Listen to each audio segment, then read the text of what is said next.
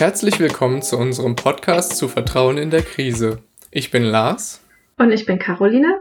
Wir studieren Wissenschaft, Medien, Kommunikation am Karlsruher Institut für Technologie und wollen heute mit euch über die Hintergründe von Vertrauen in Krisensituationen sprechen.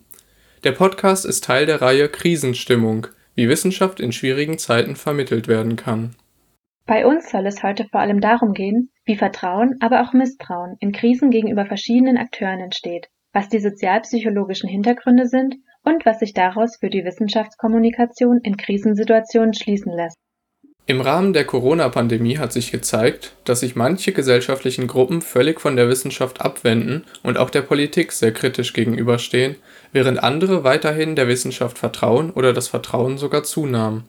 Gleichzeitig hat sich gezeigt, dass auch andere Akteure, die eigentlich über keine wissenschaftliche Expertise verfügen, viele Anhänger finden. Eine aktuelle Umfrage das Wissenschaftsbarometer Corona-Spezial zeigt, dass fast 90 Prozent der Bevölkerung der Aussage zustimmen, das Wissen von Wissenschaftlern ist wichtig, um die Verbreitung von Corona in Deutschland zu verlangsamen. Und 73 Prozent geben an, dass sie Wissenschaft und Forschung vertrauen. Das liegt deutlich über den 46 Prozent, die 2019 bei der gleichen Frage ermittelt wurden. Insofern scheint das Vertrauen in der Krise sogar gestiegen zu sein. Als Experten zum Thema Vertrauen haben wir Herrn Professor Dr. Bromme zu Gast. Er ist Seniorprofessor für Pädagogische Psychologie am Institut für Psychologie der Universität Münster und forschte unter anderem zu epistemischen Überzeugungen und Wissenschafts und Experten-Laien-Kommunikation. Seine aktuellen Forschungsarbeiten umfassen auch Wissenschaftskommunikation und Wissenschaftsvertrauen. Er ist Mitglied im DFG-Graduiertenkolleg Vertrauen und Kommunikation in einer digitalisierten Welt an der Universität Münster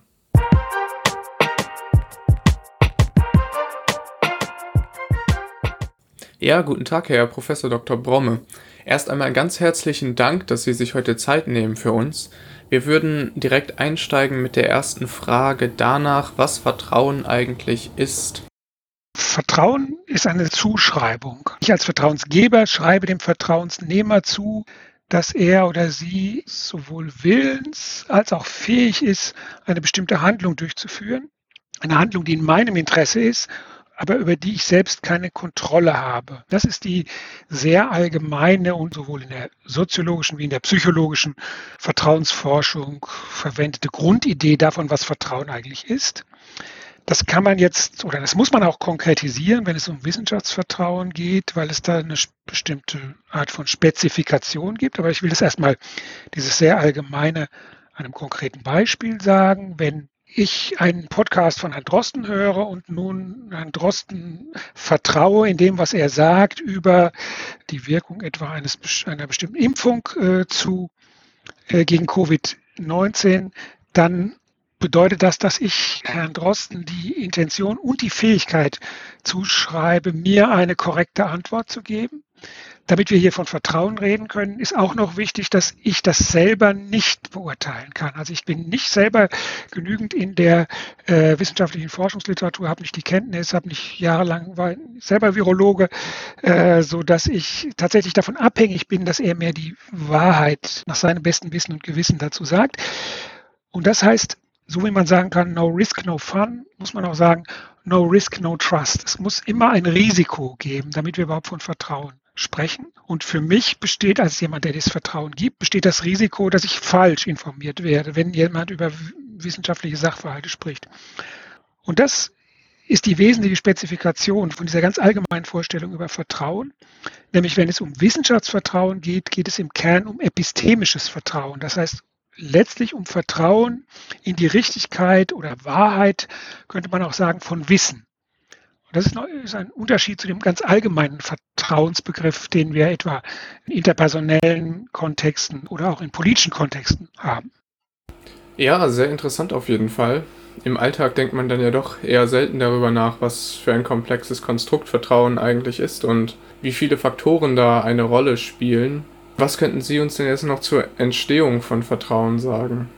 Ich glaube, man muss unterscheiden zwischen der Entstehung von Vertrauen und der Aufrechterhaltung von Vertrauen. Grundsätzlich ist Vertrauen abhängig von situativen Bedingungen, also welche Informationen ich zum Beispiel über den habe, dem ich äh, vertraue, also dem sogenannten Vertrauensnehmer. Und es ist aber auch bis zu einem gewissen Grade abhängig von einer persönlichen Vertrauensneigung. Das ist sozusagen ein, ein psychologisches Konstrukt. Menschen unterscheiden sich in ihrer grundsätzlichen Bereitschaft darin, überhaupt einer bestimmten Sorte von Zielpersonen oder Zielinstitutionen Vertrauen zu schenken das sind zwei Faktoren. Das eine ist sozusagen so ein stabiler, mehr oder weniger stabiler Personenfaktor.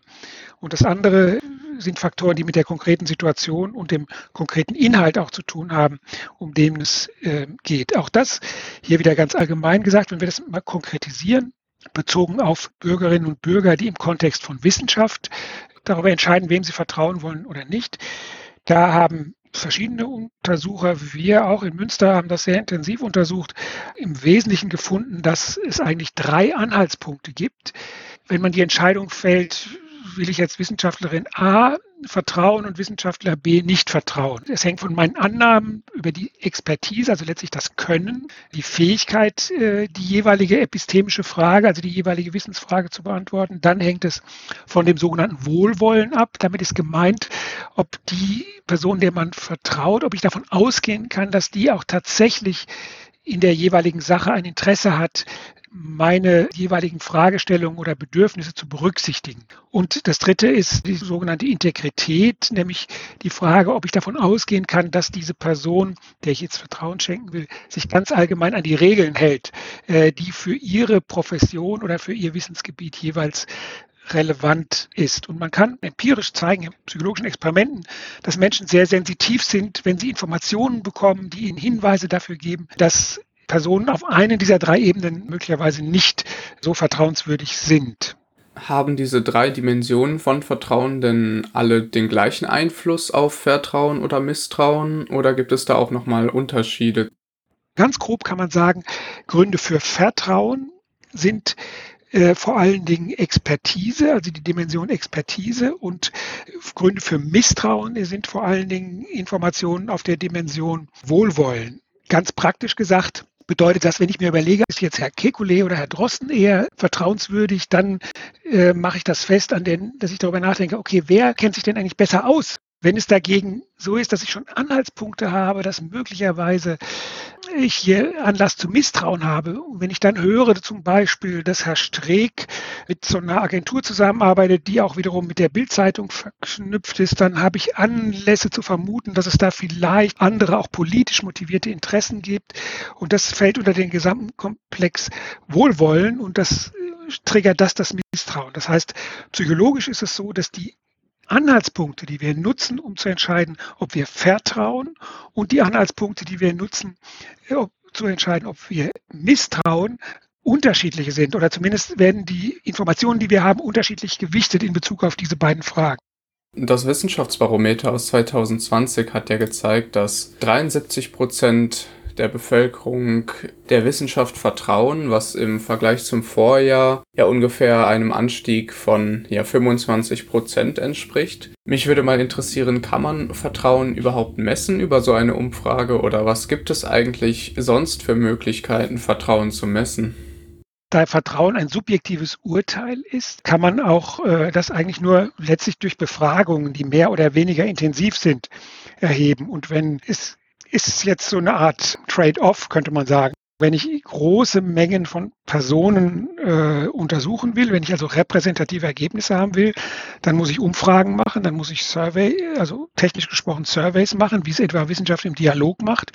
Und dann habe ich naturgemäß das Problem, dass ich nur einige wenige Fragen stellen kann, die ich abhängig davon, wie viel Geld ich für die Untersuchung habe, unterschiedlich gut konkretisieren kann und spezifizieren kann. Wenn ich jetzt aber genauer zum Beispiel die Genese von Vertrauen untersuchen will, kann ich natürlich laborexperimentelle Settings mir erzeugen, in denen ich bestimmte Rahmeninformationen gebe und dann gucken, wie sich bestimmte Dimensionen und Aspekte von Vertrauen entwickeln. Wir sprechen hier von Vertrauen als Zuschreibung. eine weitere Möglichkeit ist natürlich dann Vertrauen auch festzumachen anhand der Handlungen, die selber wieder auf Vertrauen basieren. Das kann man natürlich machen. Man kann Leute fragen oder beobachten danach. Ich kann zum Beispiel fragen, vertrauen Sie der Wissenschaft zum Thema Impfen und kann dann auch noch messen, wollen Sie sich tatsächlich impfen lassen? Und wenn ich eine gute Setting habe, kann ich noch real beobachten, ob, sie, ob sich Menschen tatsächlich impfen lassen. Allerdings muss man ganz klar sagen, solche Verhaltensentscheidungen sind immer auch von anderen Faktoren als nur von dem Vertrauen in die Richtigkeit der Gründe für dieses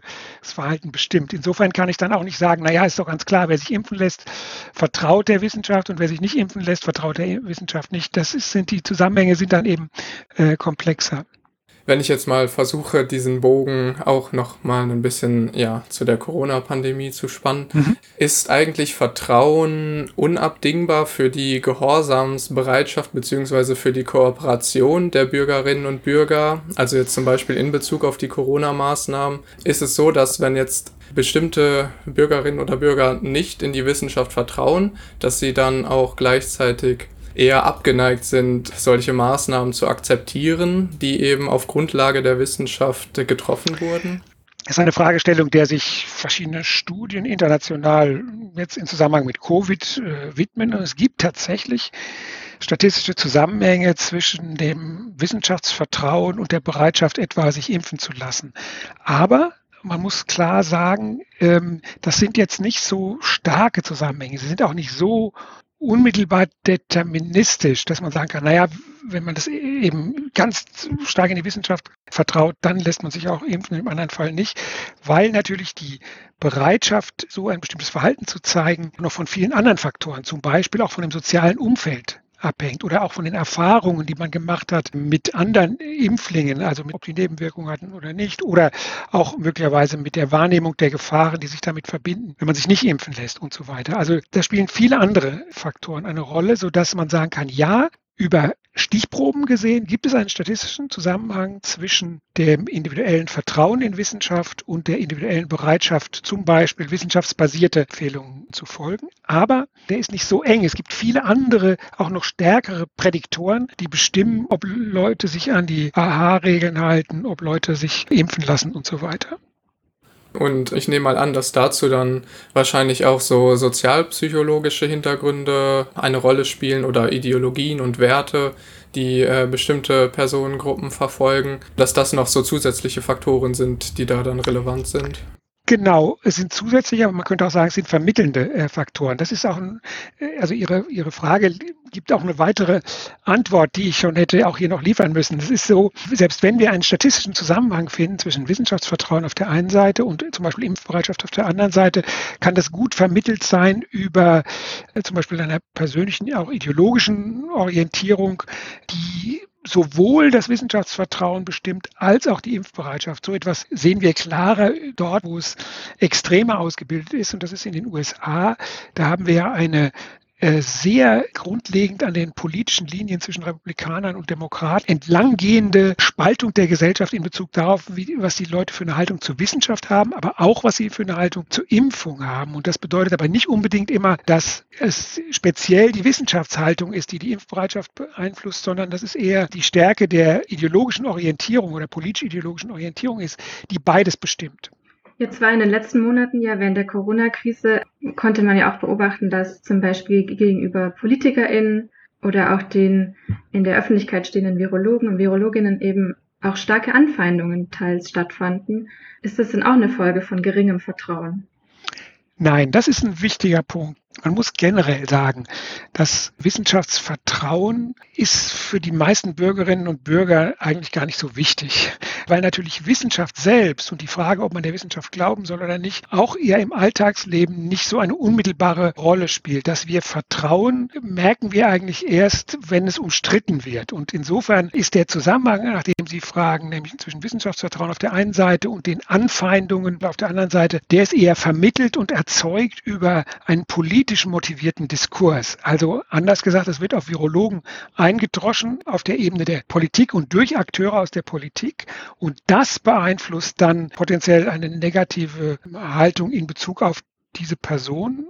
Und das führt dann im Ergebnis möglicherweise auch zu einem niedrigeren Wissenschaftsvertrauen. Ich will aber auch noch eins sagen, das Vertrauen der Menschen in Wissenschaft hängt von vielen Faktoren ab, die eigentlich die Wissenschaft selber gar nicht beeinflussen kann. Also ich persönlich hätte die These, dafür habe ich keine so stabile Daten, dass der leichte Abfall, den man beobachten kann in dem Wissenschaftsvertrauen, eher eine Widerspiegelung des Abfalls in das allgemeine Vertrauen einer tatsächlich oder behaupteten wissenschaftsbasierten Politik ist. Anders oder kürzer und platter gesagt, weil die Leute nicht mehr das Gefühl haben, dass Politiker, die sagen, oh, wir orientieren uns schon auf der Wissenschaft, sich tatsächlich noch an Wissenschaft halten und weil sie auch nicht mehr in der Lage sind, ein konsistentes Muster der Bekämpfung der Pandemie zu zeigen, beeinflusst das sozusagen in einer Art Rückwärtsschluss dann auch das Vertrauen in die Wissenschaft, die, die ja die Grundlage sein soll für dieses politische Management.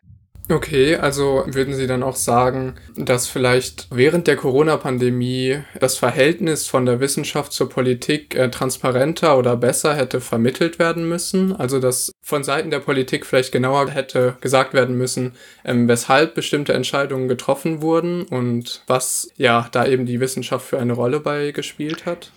Ja, also insgesamt glaube ich tatsächlich ist es tatsächlich so, das ist eine der wichtigsten Lehren für die Wissenschaftskommunikation, dass die Wissenschaftskommunikation, die ja traditionell das Ziel hat, gut über Wissenschaft zu orientieren und in letzter Zeit auch immer mehr auch thematisiert, dass es wichtig ist, auch über Widersprüche und Entwicklungen innerhalb der Wissenschaft zu sprechen, deutlich zu machen, den Prozesscharakter von wissenschaftlichen Ergebnissen. Etwas, was ja zum Beispiel Drosten in seinem Podcast auch sehr gut tut. Das ist schon okay, das geschieht in der Wissenschaftskommunikation, aber darüber hinaus glaube ich auch, dass die Wissenschaftskommunikation noch weitergehen muss und auch noch viel offensiver genau das tun muss, was Sie gerade angesprochen haben, nämlich das Verhältnis von Wissenschaft und Politik oder das Verhältnis von Wissenschaft und Gesellschaft zu thematisieren. Und das ist natürlich was ganz anderes anderes, ob ich erkläre als Naturwissenschaftlerin oder Naturwissenschaftler, warum ich bestimmte Ergebnisse habe, warum es wichtig ist, darüber zu reden. Das ist wichtig, das so zu tun, aber ich glaube, darüber hinaus werden auch Naturwissenschaftlerinnen und Naturwissenschaftler nicht darum kommen, auch darüber zu reden oder zumindest sich selber sehr klar zu haben, wie eigentlich ihr Verhältnis, dieses Verhältnis ihrer Stimme, ihres Gewichtes ist im, in diesem Dreiecksverhältnis zwischen Medien, Politik und ihnen. Hätten Sie denn konkrete Vorstellungen oder Vorschläge, wie die Wissenschaftskommunikation oder allgemein die Wissensvermittlung eben mehr Vertrauen gewinnen kann, auch eben gerade gegenüber gesellschaftlichen Gruppen, die jetzt in Krisenzeiten sich gar nicht abgeholt fühlen. Die Wissenschaft hat als Wissenschaft nur sehr begrenzte Möglichkeiten, das Vertrauen in sie selbst zu beeinflussen. Also es ist ein wichtiger Punkt, für, gerade für Wissenschaftlerinnen und Wissenschaftler einzusehen, äh, oder es ist auch ein hilfreicher Punkt, weil es auch entlastend sein kann, sich klarzumachen, dass das Vertrauen der Bürgerinnen und Bürger in Wissenschaft gar nicht nur davon abhängt, wie gut sie jetzt, wie verständlich sie jetzt über ihre Wissenschaft sprechen, sondern es hängt auch davon ab, wie andere, sowohl Journalistinnen und Journalisten als auch Politikerinnen und Politiker, sich auf Wissenschaft beziehen und wie sie damit umgehen. Und darüber haben sie aber natürlich keine Kontrolle. Und äh, das ist wichtig, die eigenen Möglichkeiten und auch die eigenen Grenzen der Wissenschaftskommunikation in diesem Konzert zu sehen. Das ist erstmal die wichtigste Antwort auf Ihre Frage, weil sie ein bisschen vor unerfüllbaren Erwartungen ähm, schützt. Also zum Beispiel gibt es ja sehr verbreitete Vorstellungen, ja, wenn die Wissenschaftlerinnen und Wissenschaftler nur verständlich genug wären, dann wäre das kein Problem mehr. Dann hätten die Leute Vertrauen da drin. So ist das aber nicht. Also Verständlichkeit ist gut, aber sie kann auch das Problem mit sich bringen, dass den Menschen nicht mehr so klar ist, dass wissenschaftliche Ergebnisse auf einer sehr umfangreichen Expertise, sehr umfangreichem Können und jahrelanger Forschung basieren und was dann im Ergebnis dann wieder dazu führen kann, dass dann irgendwelche Aluhüte um die Ecke kommen, die sagen, ja, wir haben auch Wissenschaft betrieben, und unsere Vorstellungen sind aber eben auch richtig. Und wenn man jetzt als Bürgerinnen und Bürger vorher immer durch Wissenschaftlerinnen und Wissenschaftler das Gefühl vermittelt bekommen hat, ja, hier, ich erkläre dir jetzt mal, und es ist eigentlich alles ganz einfach und ähm, du kannst es unmittelbar nachvollziehen, wenn du mir nur gut zuhörst, dann ist es relativ schwer dann zu sagen, naja, jetzt kommt aber der Alu gut um die Ecke und erklärt es mir auch. Das klingt ja noch einleuchtender. Also das heißt, als Wissenschaftler und Wissenschaftlerin muss ich auch immer darauf beharren, dass ich das, was ich sage, auf Forschung basiert, auf über Jahre angehäuftem Wissen basiert, dass ich nicht mal ebenso äh, erklären kann. Also letztlich muss ich Vertrauen einfordern. An der Stelle kommen wir wieder an den Ausgangspunkt. Ja, also wenn ich das jetzt richtig verstanden habe, wird das dann ja bedeuten, dass die reine Wissensvermittlung zum Beispiel gar nicht wirklich einen Unterschied machen kann hinsichtlich des Vertrauens jetzt zum Beispiel in bestimmte Corona-Maßnahmen. Also wenn man jetzt bestimmten gesellschaftlichen Gruppen immer wieder erzählt, dass es wichtig ist, beispielsweise in Quarantäne zu gehen oder bestimmte Freiheitseinschränkungen wichtig sind, dass es da gar nicht so hilfreich ist, ähm, diesen Personen halt klarzumachen, warum das aus wissenschaftlicher wissenschaftlicher Sicht ebenso wichtig ist. Oder auch bei den Masken hat man es ja gesehen, dass man theoretisch aus wissenschaftlicher Sicht so viele ähm, Erkenntnisse oder Studien vorlegen kann, wie man will, zu der Effektivität von Masken, dass man damit trotz aller Wissenschaftskommunikation eben bei bestimmten gesellschaftlichen Gruppen gar keine Verhaltensänderungen oder auch Vertrauensänderungen bewirken kann. Ja und nein. Also das ist ein, äh, auch eine wichtige Frage, die Sie ansprechen. Da gibt es auch sozusagen in unserem Fach, also dem Fach der Psychologinnen, Psychologen, der Kommunikationswissenschaftlerinnen, Kommunikationswissenschaftler, die über Wissenschaft forschen, gibt es auch unterschiedliche Camps, die sozusagen das unterschiedlich stark betonen. Es gibt welche, die sehr stark das betonen, was Sie gerade gesagt haben. Ich bin da vorsichtig. Also es ist schon so, dass Wissen und Sachinformation ein wichtiger Faktor ist, der auch die Akzeptanz von Maßnahmen positiv beeinflusst. Das ist ganz klar so. Kann man empirisch begründet sagen. Aber es ist eben auch so, dass das nicht alleine der Punkt ist, sondern es gibt, und das ist genauso wie Sie beschrieben haben, bestimmte gesellschaftliche Gruppen und auch bestimmte Kontexte, in denen es mit Wissen allein nicht getan ist. Statistisch gesehen, über alle Menschen gesprochen, ist Wissen, zum Beispiel über Corona-Maßnahmen, über Masken, über die grundlegenden Mechanismen einer Virusepidemie, ist es, glaube ich, in Deutschland gut gelungen, von, durch die Wissenschaft dieses Wissen unter die Leute zu bringen spöttisch wird gesagt, inzwischen sind alles Virologen. Ich finde das aber insgesamt eine Erfolgsgeschichte, die da in Deutschland durch die Wissenschaft geschehen ist. Es ist tatsächlich gelungen, bestimmte Basic Facts aus dem Bereich der Virologie, der Epidemiologie zum Teil des Allgemeinwissens zu machen. Und das ist eine sehr positive Entwicklung. Und es ist auch eine Voraussetzung für die Akzeptanz der Maßnahmen. Aber es ist auch klar, nur damit alleine schafft man es nicht, weil es Gruppen gibt, für die es sich politisch auszahlt, dieses Wissen zu negieren. Das haben wir ganz extrem bei äh, Gruppen wie AfD. Es gibt aber auch, es gibt auch sowas wie eine partielle Wissenschaftsleugnung, das muss man auch sehen. Auch bei den demokratischen Parteien gibt es ja durchaus einen sehr selektiven Umgang mit wissenschaftlichen Ergebnissen. Und insofern gibt es da auch eine Form der selektiven Wissenschaftsleugnung. Bestimmte Ergebnisse werden anerkannt und andere, die mit Zielsetzungen nicht gut übereinstimmen, die man politisch hat, werden dann nicht anerkannt. Also da kann man auch sagen, naja, wissen die das nicht? Natürlich wissen die das, aber sie machen es trotzdem nicht, weil sie eben andere Ziele haben. Also ich gehe mal davon aus, dass dabei dann auch kognitive und psychologische Effekte eine Rolle spielen, wie zum Beispiel die motivierte Informationsverarbeitung oder eben auch bestimmte Vorannahmen und Überzeugungen, die die Informationsaufnahme oder Informationsverarbeitung prägen und damit vielleicht auch vorgeben, was überhaupt vermittelt werden kann und inwieweit Wissenschaftskommunikation überhaupt auch funktionieren kann. Ja, das ist richtig. Da gibt es auch unterschiedliche ähm, Betonungen sozusagen. Ich würde jetzt aus psychologischer Sicht sagen, in einem grundsätzlichen Sinne ist alle Informationsverarbeitung sozusagen zielorientiert. Wir sprechen eben in diesem Sinne von motivierter Informationsverarbeitung eher da, wenn kognitiver, emotionaler Aufwand betrieben wird, um Informationen, die eigentlich vorhanden sind, sozusagen zur Seite zu drücken, um andere, nämlich die vorhandenen Vorüberzeugungen entsprechend aufrechtzuerhalten. Aber bis zu einem gewissen Grade ist das Teil unserer normalen kognitiven Grundausstattung. Aber es gibt da sozusagen dann Extremformen davon und die führen dann dazu, dass äh, Informationen dann schon in der Verarbeitung zurückgewiesen werden. Wir müssen hier aber unterscheiden zwischen dieser motivierten Informationsverarbeitung als kognitiver Prozess und solchen Vorgängen von Wissenschaftsleugnung, die ja zum Teil wieder besseren Wissens gemacht werden. Lassen sich denn dann überhaupt konkrete Empfehlungen geben, was die Wissenschaftskommunikation im Umgang mit Krisen tun kann oder tun sollte? Auf jeden Fall. Es ist wichtig, äh, dass die Wissenschaft immer sehr deutlich darauf besteht, was sie positiv weiß, also was es an positiven und gesicherten Wissen gibt und dann auch deutlich macht und auch erklärt, warum das so ist, äh, wenn das positiv gesicherte Wissen noch nicht vorhanden ist oder wenn es wieder revidiert werden muss. Und sie muss auch sehen, dass immer da, wo sie gesellschaftlich so hoch relevant wird, wie bei der Bekämpfung einer Pandemie, sie natürlich ihre Beiträge eine Stimme in einem komplexen Konzert sind und wo es auch um viele andere Fragen geht, als nur um die Fragen der reinen Wissenschaft. Und ich möchte Ihnen an einem konkreten Beispiel sagen.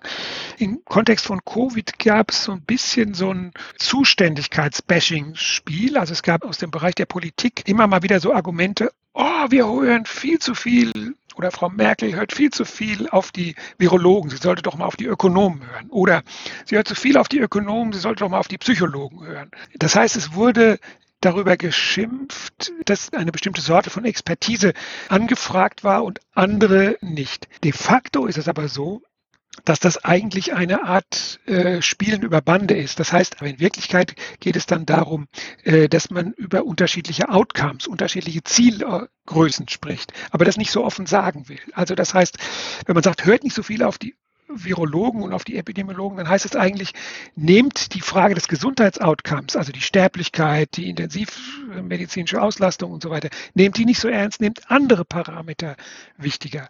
Und das ist auch legitim, darüber zu diskutieren. Das ist völlig legitim.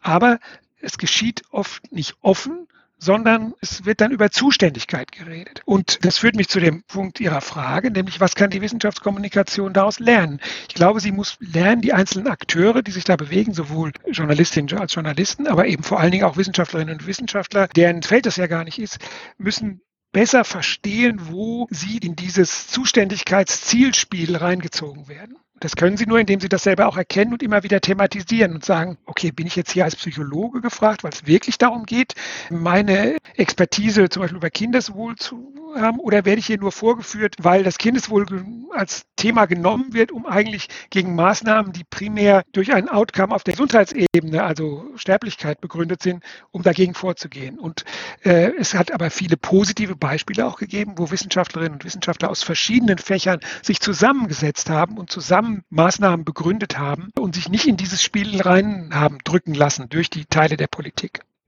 Dann vielleicht noch eine letzte Frage dazu. Kann man denn sagen, jetzt im Fall von Corona, wenn es da Kontroversen gibt, also jetzt zum Beispiel aus dem Bereich der Pädagogik, aus dem Bereich der Wissenschaft, wenn es da eben ähm, Meinungsverschiedenheiten gibt, dass das auch dazu führt, dass es äh, ja den Bürgerinnen und Bürgern schwerfällt zu sagen, wer recht hat oder wem sie Vertrauen schenken sollten, vielleicht auch? Das Wissenschaftsbarometer hat seit einigen Jahren die Frage, wie Leute das eigentlich finden, wenn Wissenschaftlerinnen und Wissenschaftler untereinander Kontroversen haben. Allerdings bezieht sich das auf innerwissenschaftliche Kontroversen, also wenn jetzt Virologen sich untereinander widersprechen zu virologischen Fragen. Da ist es so, dass es durchaus in der Bevölkerung eine Mehrheit gibt, die der Aussage zustimmt, dass das, was ja auch stimmt, ein Indiz für eine produktive Wissensentwicklung ist. Ihre Frage zielt jetzt so ein bisschen natürlich auch darauf hinaus, ist es eigentlich ein Problem, wenn Wissenschaftlerinnen und Wissenschaftler in eher so diese gesellschaftlichen Auseinandersetzungen reingezogen werden. Das ist schwierig und es kann auch das Vertrauen in Wissenschaft beschädigen. Man kann sich dem aber auch nicht komplett entziehen. Also man muss die Rollen trennen und muss sagen, okay, ich nehme jetzt hier zu Zielen Stellung, jetzt nehme ich aber nehme ich zu Fakten Stellung, äh, die ich selber beurteilen kann, hier zu Fakten, die ich aus der Literatur kenne und so weiter. Das schön auseinander zu sortieren, das ist schon wichtig. Aber auch dafür gibt es gute Beispiele von Leuten, die das machen.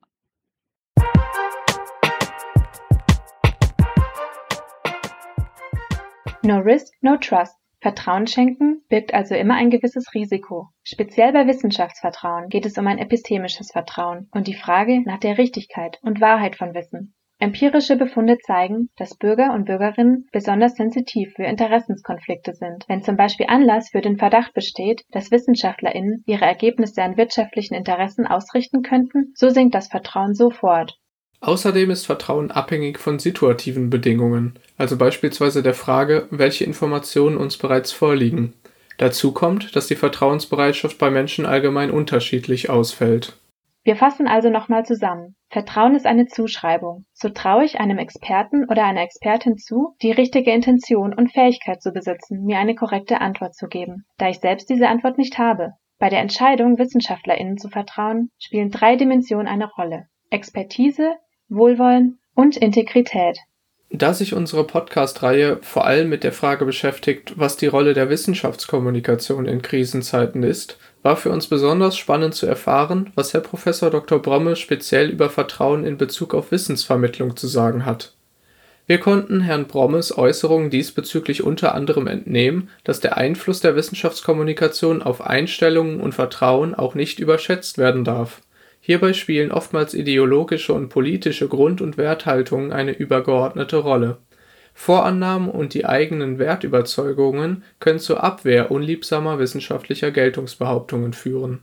Aufgabe der Wissenschaft ist es, verständlich zu machen, was sie weiß und was sie nicht weiß und was sie auch gegebenenfalls revidieren muss. Ziel von Wissenschaftskommunikation sollte ein informiertes und damit auch kritisches Vertrauen in die Forschung sein. Zusätzlich muss immer klar kommuniziert werden, was die Rolle der Politik und was die Aufgabe der Wissenschaft ist. Nur eine klare Abgrenzung der einzelnen Akteure und die Thematisierung der Zuständigkeitsbereiche kann vor falschen Erwartungen schützen. Dies merken wir uns für zukünftige Krisen.